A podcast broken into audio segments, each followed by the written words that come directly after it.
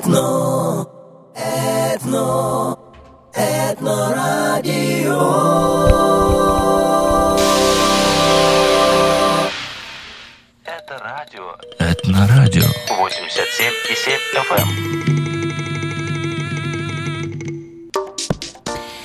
Эксперты на Этно. Сегодня у нас в гостях доктор в области клинической психологии Ирина Котли-Конев. Поговорим о том, как сохранить отношения в условиях иммиграции, как переехать и не развестись, и много-много подобных вопросов, которые возникают у публики, которая только переехала, у публики, которые переехали 20 лет назад, да, уже, может быть, такие ситуации возникают. Здравствуйте, Ирина. Здравствуйте, добрый день. Добрый день. А, насколько, давайте начнем с того, насколько стрессовым может быть вообще это мероприятие, переезд в другую страну на постоянное место жительства? Это очень стрессовое на самом деле событие для многих людей. И эм, дело в том, что в э, таком советском э, воспитании э, у нас нету никаких психологических практически заболеваний, кроме, может быть, таких, ну, сумасше... э, там, сумасшествия, шизофрения. Э, то есть, если тебе, там, не знаю, грустно, то значит э, ты слабый. Если тебе страшно, значит трусливый, да?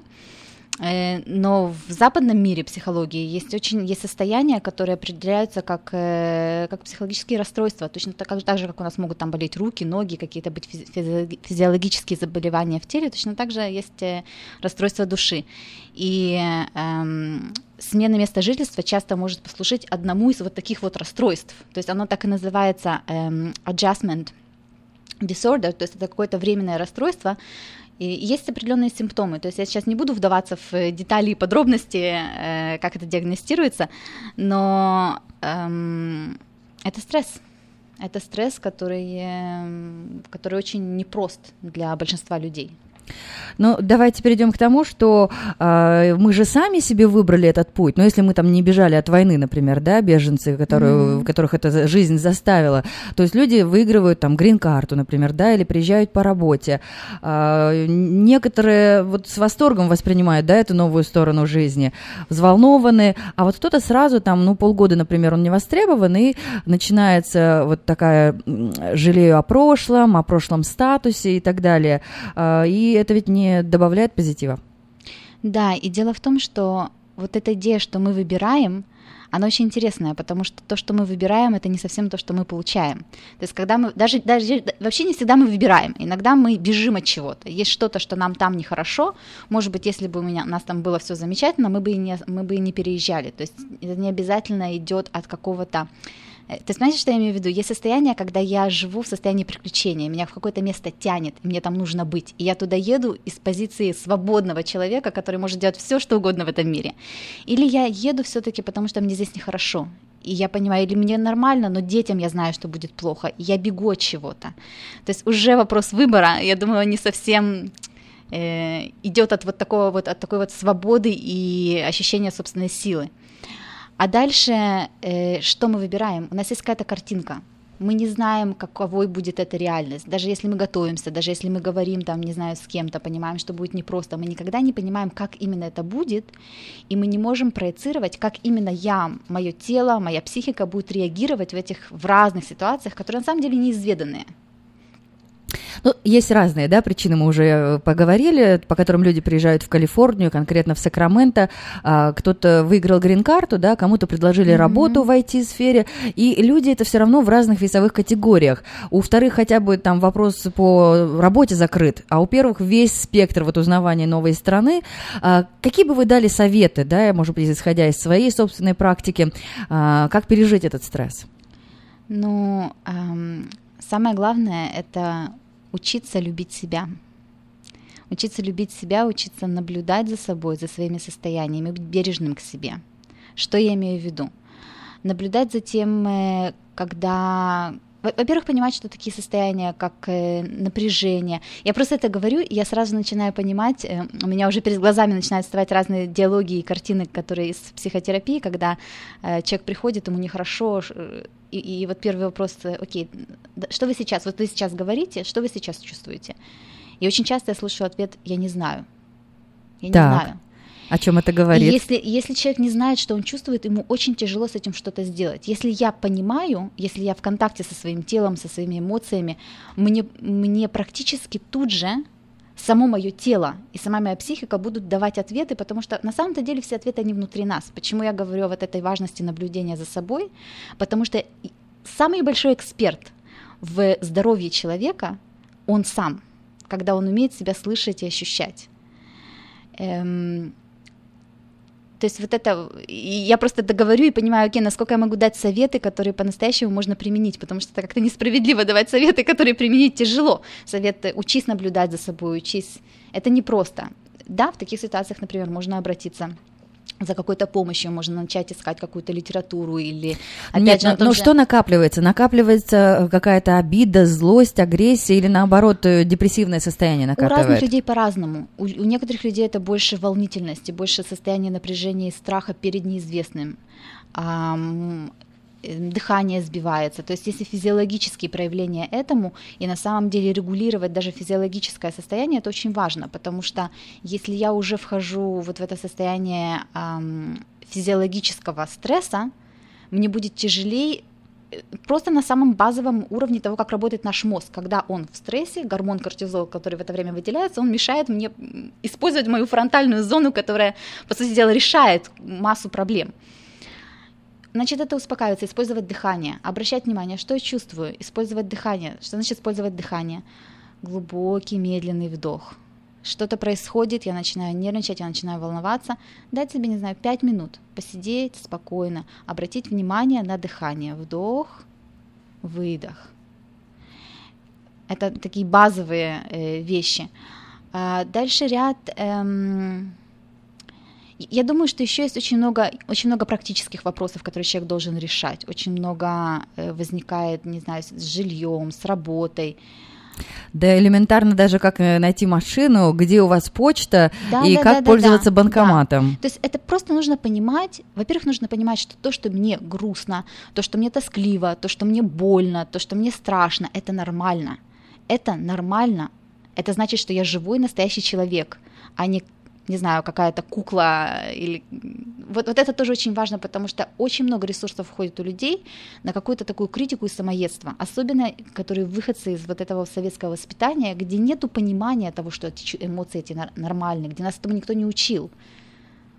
Да, доктор Ира Котлик-Конев, доктор в области клинической психологии Калифорния, лицензированный клинический психолог Израиль. Сейчас мы поговорим про все эти моменты. Представитесь, откуда вы и как.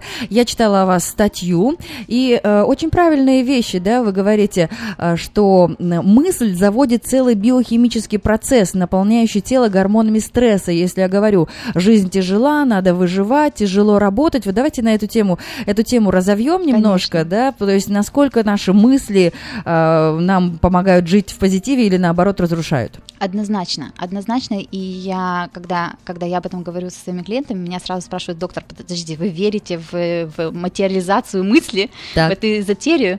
Ну, во-первых, у меня нет проблем верить в эзотерию, когда я вижу, что это происходит. Во-вторых, как раз в этом процессе нет ничего эзотерического. Когда я думаю, у меня ничего не получится, я начинаю что-то ощущать, эмоцию. Какую эмоцию я начинаю ощущать? Подавленность, отсутствие надежды, Самооценка стремится к нулю. Самооценка начинает падать, да, то есть эмоционально я начинаю падать вниз. Когда я начинаю эмоционально падать вниз, это, это как такой э, круговорот, как яйцо и курица. Оно начинает уже в свое время давать мне ощущение, у меня ничего не получится. Я же вот такой вот сейчас в этом упадке, что я могу сделать, у меня нету сил. И поведение мое будет соответствующим, потому что в этом состоянии, даже если я и пойду на интервью, я буду излучать то, что у меня ничего не получится. Или я даже не пойду, я не буду делать каких-то шагов, которые на самом деле я абсолютно могу выполнить.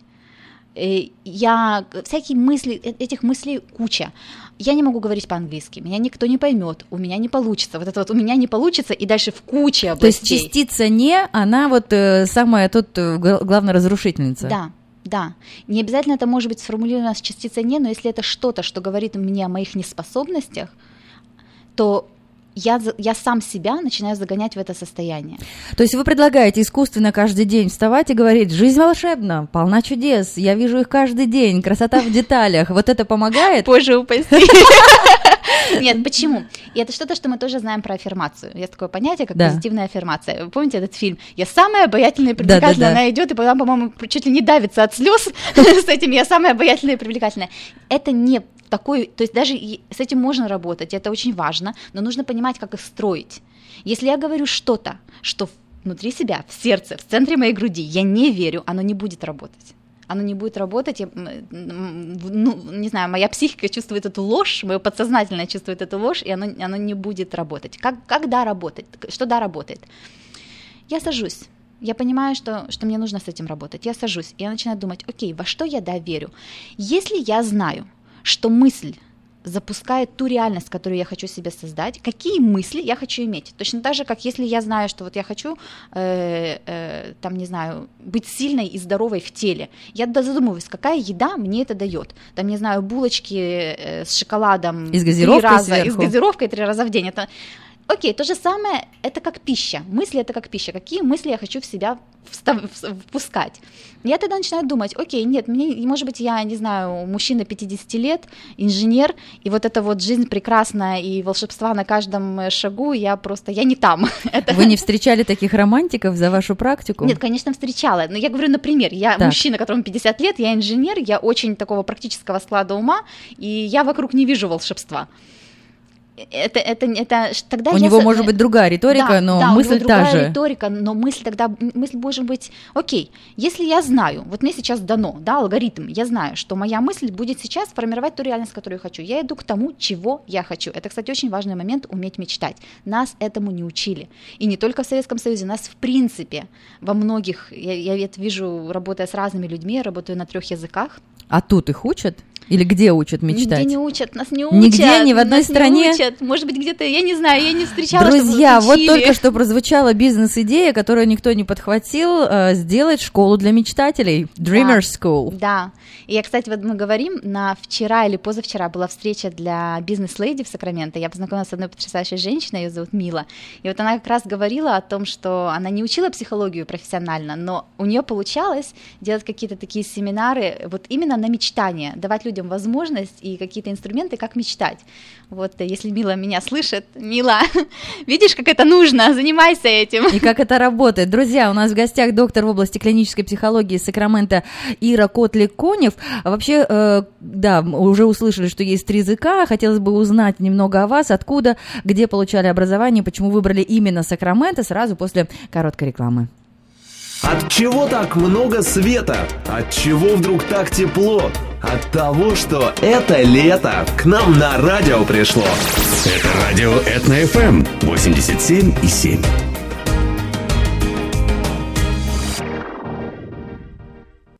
Здоровье своих зубов стоит доверить профессионалам. Стоматологическая клиника имплантов доктора Сергея Мактисяна.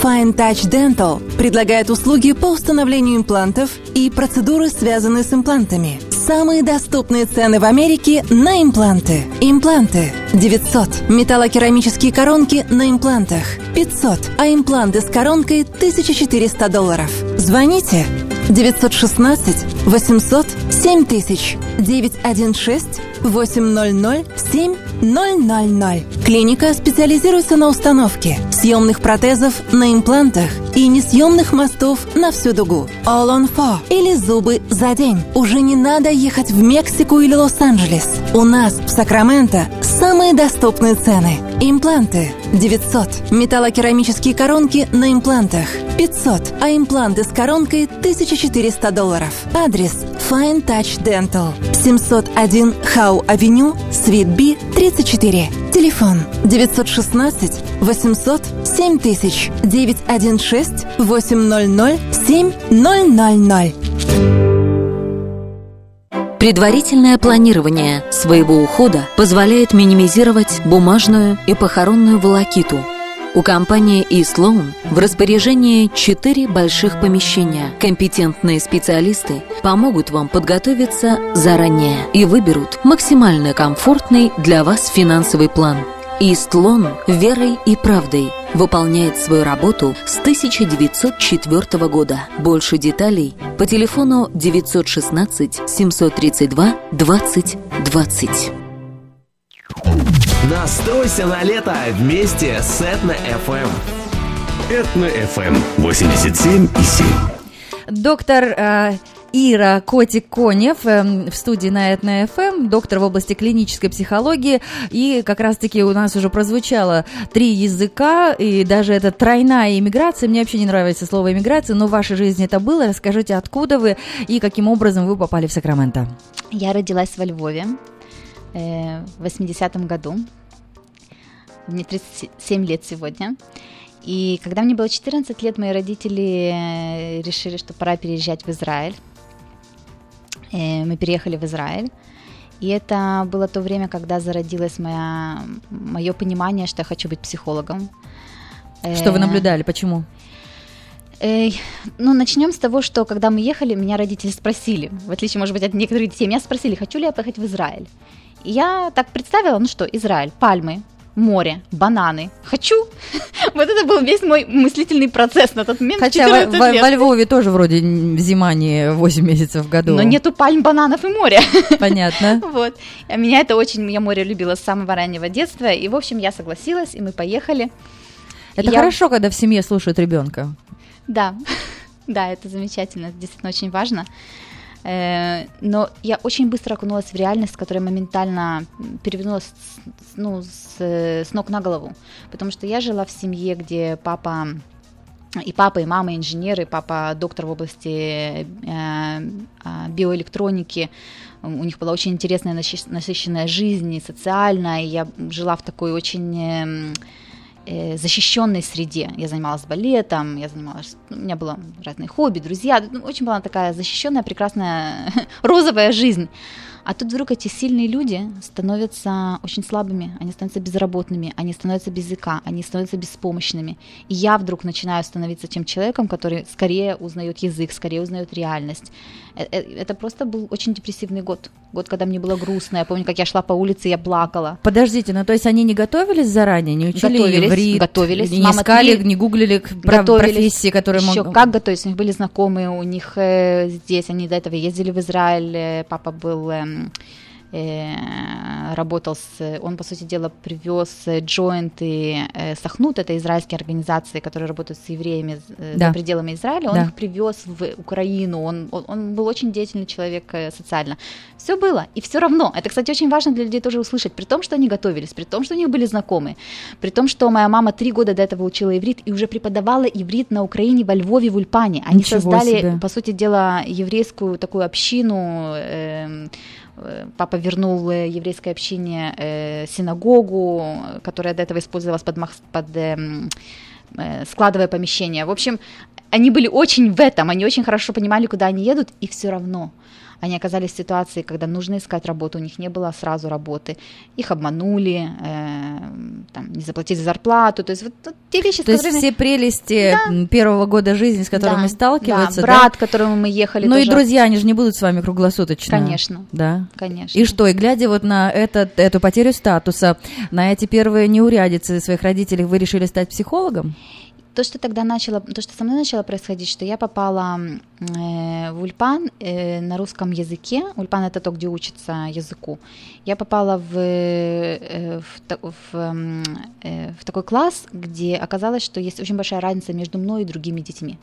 Когда я пришла и спросила, ребята, вы знаете, где здесь балетная школа, я поставила на себе крест, потому что ребята были совершенно из другой среды, э, постоянно был мат в классе, то есть они- они- люди, которые жили другой жизнью, и для Мгм. них вот эта вот белая ворона, в общем... э, Это тоже стресс. это себя тоже чувствовать стресс. белой Да, вороной. Да, я однозначно... Не среди единомышленников, или как в Америке говорят, а, like-minded.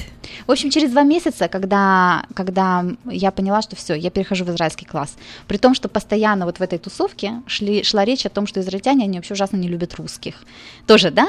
И там я Наг- еврейка, а тут я вдруг нагнетание. становлюсь русской. То есть нагнетание вот этого негатива, да? Нагнетание негатива, что они ужасно, и я это вижу, я вижу это отношение, потому что дети, они дети, они, есть всякие стигмы. И я помню, когда вот идешь по улице, где-то кричат, ну ты там вонючая русская, то есть так, такие вещи тоже были.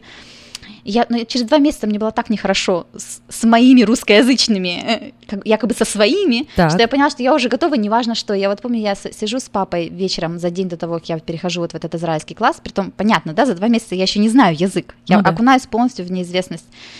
И я рассказываю, что, ну, мол, говорят, что они иногда камнями бросают. В общем, родители любимые, я уж не знаю, что там со мной будет. И папа мне говорит, Ира, ты не можешь так пойти. Ты, по- ты получишь то, э, что ты будешь туда нести. Если ты пойдешь туда с этим ожиданием, это то, что ты получишь. Ты должна туда пойти с улыбкой. Пойди туда так, как ты хочешь, чтобы относились к себе. И вот он меня даже спросил, я сказала с улыбкой. И вот я собралась, и я решила, что я пойду туда так, как я хочу, чтобы относились ко мне. Вот можно сказать, мой папа оказался тем мудрым человеком, который мне открыл э, глаза на то, какой реальность может быть. Потому что как только это произошло, то есть я действительно так пришла.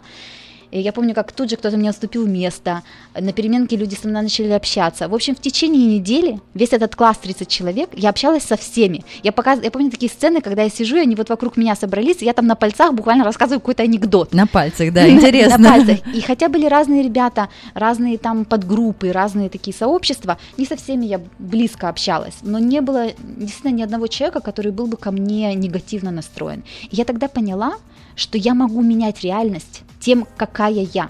Как я себя веду, это то, что я буду получать. И вот это начало во мне такой толчок, и я начала интересоваться психологией. У нас дома были книги Владимира Леви. И я нашла, узнала про Фройда, я в 15 лет прочитала его две основные работы, Мгм.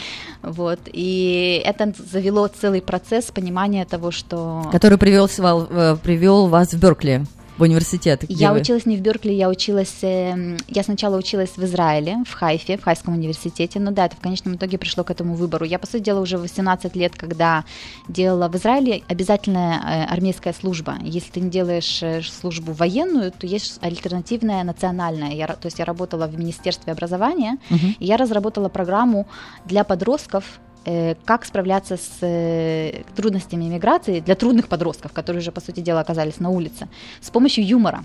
Мгм. Вот, я эту про- м, программу делала пайлот, она оказалась очень успешной, и вот на данный момент, если вы зайдете на сайт Министерства образования, вы ее увидите там для, для, для ведущих групп, которые работают с подростками. Вот, но вот, то есть уже так- там было понятно, что я иду этим путем, потому что я могу помочь не только себе, но и другим, Ну, то есть вот эти все советы, меняя себя на улыбки, изменяя реальность вокруг меня, а, переезд Израиль, Калифорния, он легко дался? Э, Он дался легче. Второй мой переезд, это был, когда я уже была в Израиле, и я решила, что я хочу...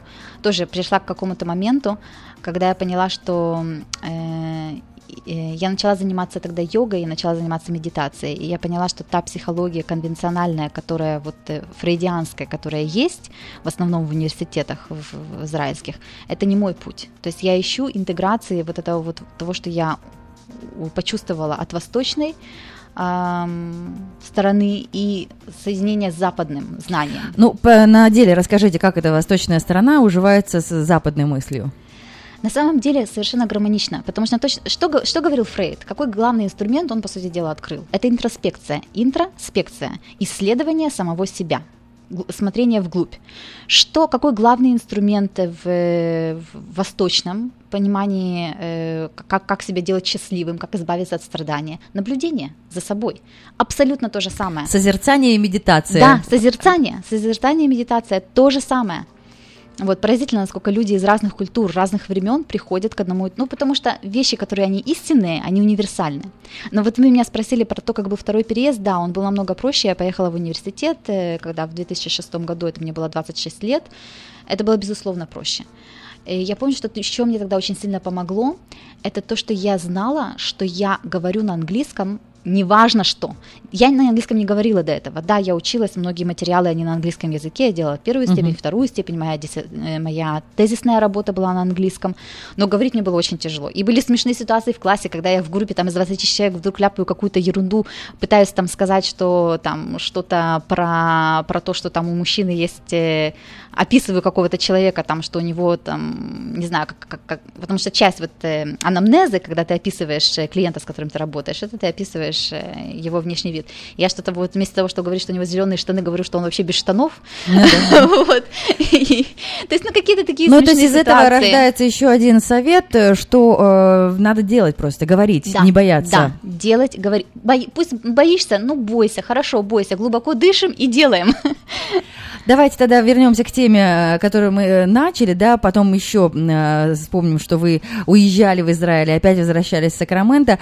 Все-таки были ли в вашей практике случаи, когда их семьи приходили на прием вот именно по причине раздора на фоне иммиграции? Э, Можно без имен, то есть какие-то были ситуации, как вы с ними работали и разрешили ли? Мгм.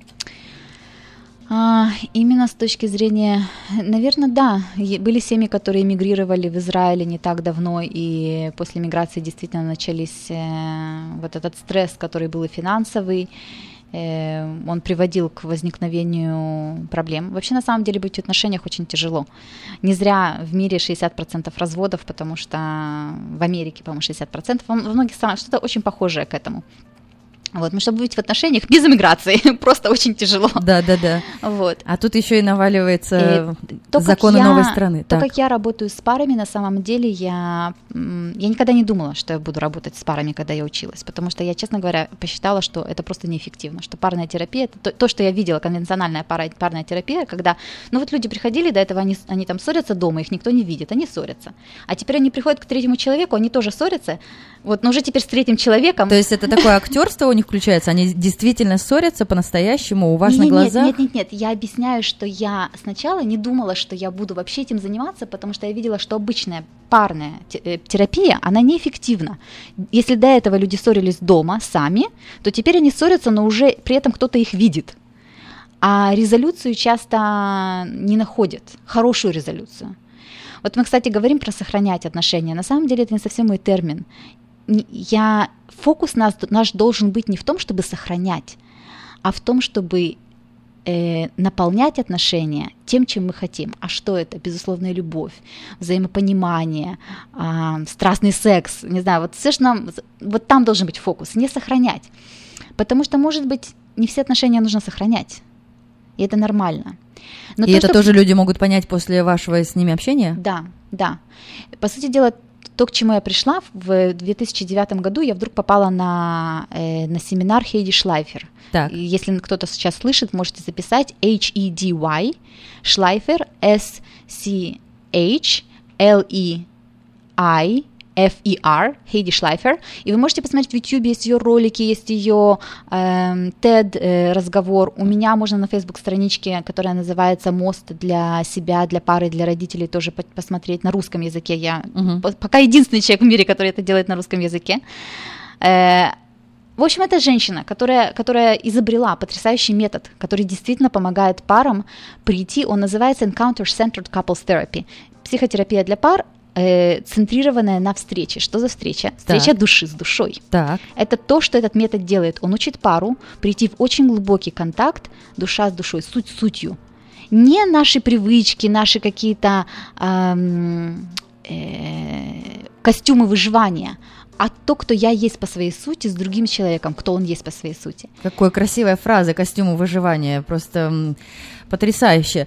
А, но так все равно, что, то есть переехать и не развестись, может быть, это тогда э, в вашем случае вы можете посоветовать развестись, так что ли бывает? Давайте ситуацию. то, что вот происходит, да, конкретную. ситуация конкретно приходит Смотрите, он на работе, она с детьми, не раздевается, а домашнилась, да, не успевает в интеллектуальном плане. А, как исправлять ситуацию, стать опять интересной, когда, ну, домашних-то обязанностей ведь никто не отменял? Вот смотрите, что, что я сразу начинаю думать. Эм, здесь трудно что-то посоветовать конкретное, потому что то, как э, а, решения, которые рождаются, и то, что мы понимаем внутри вот этого вот процесса, потому что эм, вот эта терапия, которой я занимаюсь, это когда пара ко мне приезжает в лес, Так. в Плассервиль, в домик на два дня, и мы с ней проходим это как курс. Курс по интимным отношениям, курс по тому, как быть друг с другом с безусловной любовью, как учиться слушать и слышать друг друга. И приходить к этой встрече.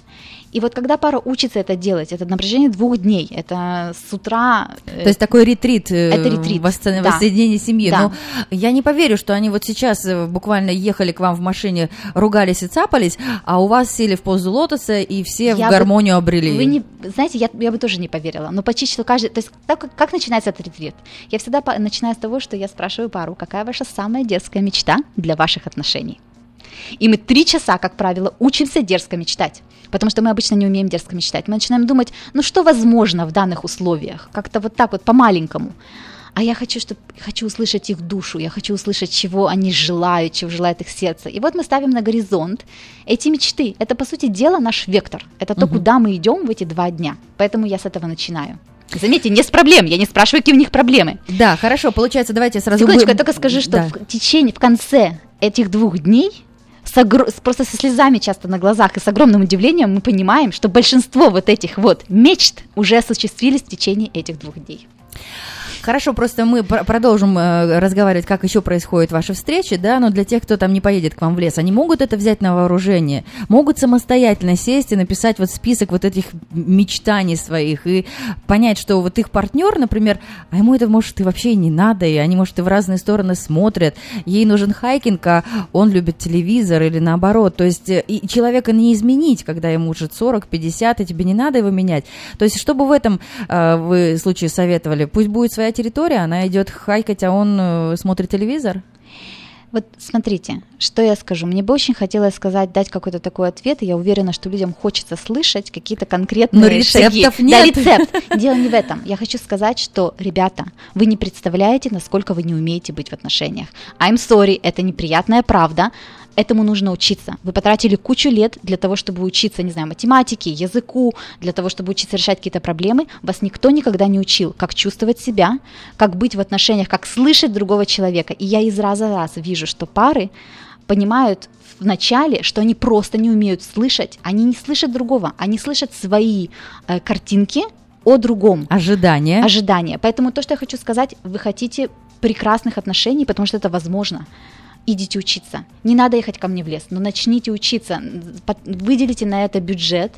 А, Я помню, как-то один мужчина мне сказал, Ира, ты, не, ты вообще неправильно все делаешь, ты недостаточно себя рекламируешь, ты не рассказываешь вообще, потому что это достаточно дорогой курс. То есть такой курс стоит э, 2850 долларов. Вот эти два дня, они включают, да, питание, ночь, но это дорого для Мгм. часто. Да. Но он мне сказал такую вещь, Ира, послушай, мы столько раз ездили э, в какие-то там отпуск, потому что часто что-то пара думает, мы сейчас поедем куда-нибудь, мы отдохнем и станет лучше. Что часто происходит? Как раз в этом отпуске мы начинаем еще Они больше ссориться. Друг друга, да, уже надоели друг другу. Сколько можно видеть тебя вокруг этого бара Да, или вокруг этого бассейна? Это, это не это какие-то процессы, которые происходят, эм, вот боли, раны, обиды. Это все можно менять, с этим всем можно учиться, не, не просто менять. Это на самом деле наши помощники. Если мы умеем с ними работать, это наши помощники. Этому всему можно научиться. То есть после чего этот человек высказал вам такую мысль? После этого ретрита, после да, курса? после такого ретрита он мне сказал, я ты обязана, ты обязана говорить людям, что это самое, потому что он мне сказал, это было мое самое лучшее вложение. Развод намного дороже. Инвестиция в то, чтобы сохранить или понять о том, что вам не нужно Это не сохранять. даже, не- да, это даже не то, что сохранить, это в первую очередь еще инвестиция в себя и свой личностный рост. Потому что после этого отношения с ребенком, отношения с другими людьми, они кардинально меняются. Отношения с миром. Там уже не возникает вопроса, а как мне не думать негативно? Мне уже абсолютно понятно, почему мне, как мне хочется вообще думать. Мне уже понятно, как мечтать. То есть начинается еще очень сильный личностный рост, очень много понимания о том, что с нами делают вот наши детские истории и как с ними работать. То есть эм, э, то, что я еще очень люблю в этом методе, что он не привязывает человека, как вот знаете, когда терапия, в которой там ходишь годами, э, это дает инструменты, с которыми уже сразу можно начать работать и практиковать. И пара получает, по сути дела, э, э, книжку, в которой есть все вот эти вот процессы, и она может работать её написали? самостоятельно. Я перевела, да, я Хейди ее создала, и я перевела ее на русский язык. Э, Перед тем, как мы... Давайте дадим вам подышать немножко, да? Все-таки вы в гармонии с собой находитесь. Я вас спросила, какую музыкальную паузу вы хотите, вы назвали группа «Пятница». Ты такая. Чем обусловлен выбор песни? Ну вот вы послушайте, вы послушайте, как приятно становится от этой музыки, как она успокаивает, и я думаю, вы меня поймете. поймете.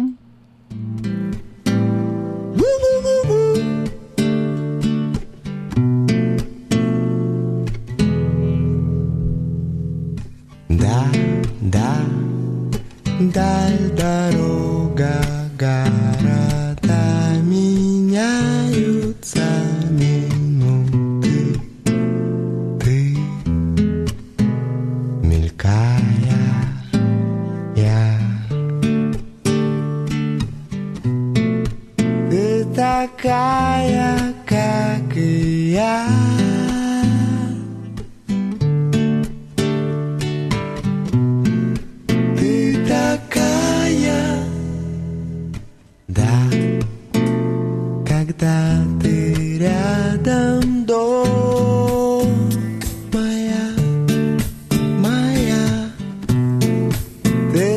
Ты такая,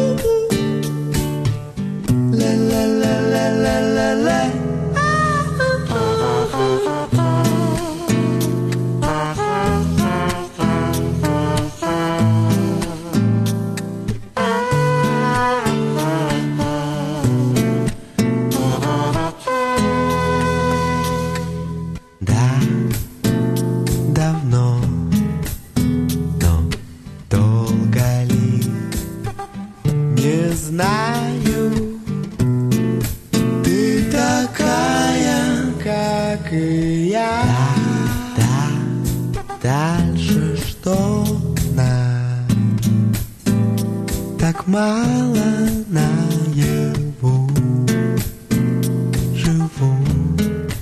Я даже представляю, что вы рекомендуете эту музыку, может быть, своим клиентам, потому что действительно представила сразу э, ваш лес, Плессервилл, наверняка большие деревья вокруг, э, свежий прекрасный воздух, и вот в этом месте вы проводите ретриты для семей, у которых там в момент миграции, в момент новой жизни, новой страницы в жизни складываются какие-то э, моменты неприятные, и вот э, висит, например, на повестке дня развод. Но, как вы уже выяснили, что самое первое, люди начинают вместе мечтать, да? Мгм, Ну да. а дальше-то дальше что происходит? Потому что э, кроме того, что мечтать, нужно же еще какой-то список шагов себе написать, как сделать. Вот расскажите, кто более уязвим в миграции в семье?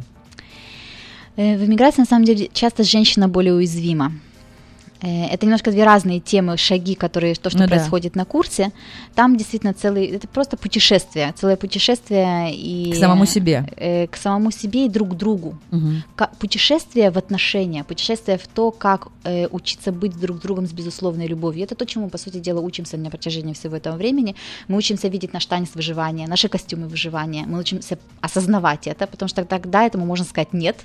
Мгм. Если я не осознаю, что я делаю, что нас рас- разводит вместе, то я не могу сказать «нет». Мы учимся этому. Мы учимся тому, что нас связывает. Есть три невидимых коннектора. Может быть, мы в другой раз об этом поговорим, но есть Да. три невидимых коннектора, которые нас связывают в отношениях, и мы учимся их э, усиливать и их э, практиковать. А э, вот именно про уязвимость, это часто действительно женщина. Я очень рада, что вы мне задаете этот вопрос, потому что я очень часто, я очень много э, еще работаю с женщинами сейчас. У меня, кстати, вот 26, 25-26 августа я делаю двухдневный ретрит для женщин, который называется «Мост с собой». Вот этот метод на русский язык я его перевожу как «мост». И это будет путешествие в любовь к себе для женщин. Я принимаю шесть женщин, с которыми мы проведем два дня, одну ночь. Это будет полнолуние. Вот. И мы будем учиться, используя разные методы и практики, как, по сути дела, приходить в свою силу. Э, в осознание того, что я могу все. Потому что на самом деле, вот смотрите, что происходит. Мы живем, как будто мы просто люди. Так. А на самом деле мы вечная, бесконечная душа, которая пришла сюда поиграть в этом человеческом теле. И как только мы начинаем осознавать, что мы на самом деле творцы, пришедшие сюда, чтобы поиграть, прожить жизнь через это тело, то мы начинаем уже совсем по-другому смотреть на вещи. Жизнь становится приключением. Так, доктор Ира Котлик-Конев, доктор в области клинической психологии в Сакраменто у нас сегодня в гостях. То есть жизнь – это приключение. В чем тогда позитивный вот настрой этого слогана? Как мы его э, используем в ежедневном режиме? Я выхожу, я просыпаюсь утром. Я просыпаюсь утром, я и, и как я его начинаю этот день? Я начинаю день с того, что, о боже мой, снова нужно вылазить из кровати, нужно с этим миром жутким справляться. Или я выхожу и понимаю, вау, у меня есть день жизни, когда я жива, и меня ждет много приключений. Вспомните, вспомните себя в детстве – когда ты мальчишка или девчонка, который выходит в этот мир, и там столько всего интересного, столько неизведанного, какие-то, не знаю, приключения, игры, а, как вот если вспоминать Причем разные... даже не важно, если ты прыгнул в лужу или у тебя игрушки, камушки и палки. Да, а, совершенно неважно, этот мир мы его чувствуем, мы смотрим на деревья, на небо, на, на то, что нас окружает, и нас все интересует. Посмотрите на маленьких детей, как они, как они этот мир а, исследуют. Вот это то, как я бы хотела, чтобы люди э, относились к этому миру шли к нему с открытыми глазами, с открытым сердцем, и вы тогда будете находить очень много вот тогда вы действительно будете открывать чудеса. Угу. И вам уже не, и даже если вы инженер, и вам уже не нужно будет э, это куда-то притягивать за уши, вы просто начнете это видеть. Я могу вам сказать, что тот дом, в котором я сейчас живу, он не был на продажу. Я 10 лет видела себя в лесу, в доме, э, беленький такой маленький домик, поляна. Но вы же еще занимаетесь йогой, вы же еще танцуете, поэтому да. это наверняка хорошая площадка, да? Да, но я хочу про другое сказать, что этот дом, э, я не понимала, как он может произойти очень долгое время. Как в Израиле я могу жить на 20 дунамах, на двух гектарах леса, это просто нереально. То есть даже очень богатые люди не могут себе этого позволить. Но и он не был на продажу. Но когда я начала, чем, чем больше, чем больше в своей жизни я начинаю жить вот именно так, с этой перспективы приключения, с этой перспективы не только приключения, а понимания, что все, что происходит, оно к лучшему. И начинают происходить вот такие чудеса. Как оказывается, дом, который не на продажу, я прихожу смотреть другой дом, который на 200 тысяч долларов дороже, останавливается соседка, мы начинаем с ней разговаривать, и она мне рассказывает, что вот она через три месяца собирается переезжать, она еще никого не искала, но она думает, что это как раз дом для меня. Мы с этой женщиной, кстати, сейчас до сих пор дружим. Обалдеть. Вот. Но эта история, многие кто-то верит, кто-то не верит визуализацию, делают это вишборд, э, себе да, там, да, да, да. Э, ставят картинки, где я хочу быть в следующем да. году, что я хочу от жизни получить, и реально-то они работают, потому что это ты, опять опять же, как вы говорили в начале программы, запускаете позитивной мыслью а, целый биохимический процесс в организме. Да, с этим важно корректно работать. Когда мы мечтаем, важно не быть обсессивным по этому поводу. Это Я что? Обсессивным это значит цепляться за эту мечту. Что значит мечтать? Как мы мечтаем? Мы идем в сердце, и у сердца есть какая-то мечта у нее есть какая-то фантазия. Вот я эту фантазию вижу, я, я ее позволяю себе нарисовать во всех деталях и красках. Вот насколько детально вы можете, настолько хорошо. Дать сердцу ее рисовать, вот как художнику. Запахи, вкусы, что я вижу, что происходит вокруг меня. Дать этому быть. Я ее нарисовала, я насладилась, я получала удовольствие, да? И следующий момент я забыла. Я забыла об этом, я это оставила, Отпустила, я пошла жить, да. и угу. я нахожусь здесь и сейчас, да, потому что если я начну жить все время в этой мечте, я не смогу делать то, что мне нужно делать здесь и сейчас, в реальности, которая меня окружает, чтобы туда прийти. А вот это тотальное присутствие в реальности с открытым сердцем, угу. не со страхом, Опять же, пусть будет страх, но стремление, вектор все время быть в своем сердце. Оно, я начну видеть возможности, я начну видеть вот эти вот эм, то есть, если человек каждый день будет говорить, я хочу выиграть в лотерею, я хочу выиграть в лотерею, я хочу выиграть в лотерею, никогда не выиграет. Не знаю. Я буду рада сама узнать. Расскажите, если кто-то выиграет, пожалуйста, я не против такого, узнать такой метод. Итак, друзья, э, переехать и не развестись, или как сохранить семью в эмиграции, все это происходит на встрече с психологом, э, доктором в области клинической психологии Ирой Котлик-Конев. Как вас найти, где с вами можно завязаться, чтобы, может быть, то, что сейчас слышит, и хотели бы поехать на этот женский ретрит и э, познакомиться с самой собой поближе? Да, самый простой способ это Facebook, написать Ира Котлик Конев, и вы меня найдете, мне можно написать сообщение через мессенджер в Фейсбуке, это самый простой способ. Если вы в Гугле напишите Ира Котлик Конев, вы найдете мой сайт, там тоже есть какая-то информация, контактная информация, телефон, э, э, имейл, ну и напоследок, люди э, все равно к вам приходят с проблемами, болью, ну, mm-hmm. скажем так, отрицательно заряженные. Вы как себя от этого защищаете? Какие у вас барьеры или какие методики? Понимаете, я себя, этот, как вам это сказать, люди, может быть, приходят с проблемами и с болью, но я умею смотреть в суть человека. А суть человека, она всегда целостна, здорово и прекрасно. И то, что я делаю, я человека, я его взгляд поворачиваю с его проблем на его суть, на его источник силы. Подумайте только, мы по своей сути бесконечная душа. мы божественны в своем сердце. И когда человек начинает это ощущать, не просто думать об этом, а ощущать это внутри себя, он сам решает свои проблемы. И это то, то, чего больше всего действительно получаю наслаждение. Видеть, как видеть глаза, которые загораются от этого ощущения, от этого прилива. И да, да, это, поэтому я даже мне ничего, ничего не нужно от себя защищать. Мне наоборот только остается говорить, Господи, спасибо, что вы есть и что вы такие, какие вы есть. Потому что когда мы вместе работаем,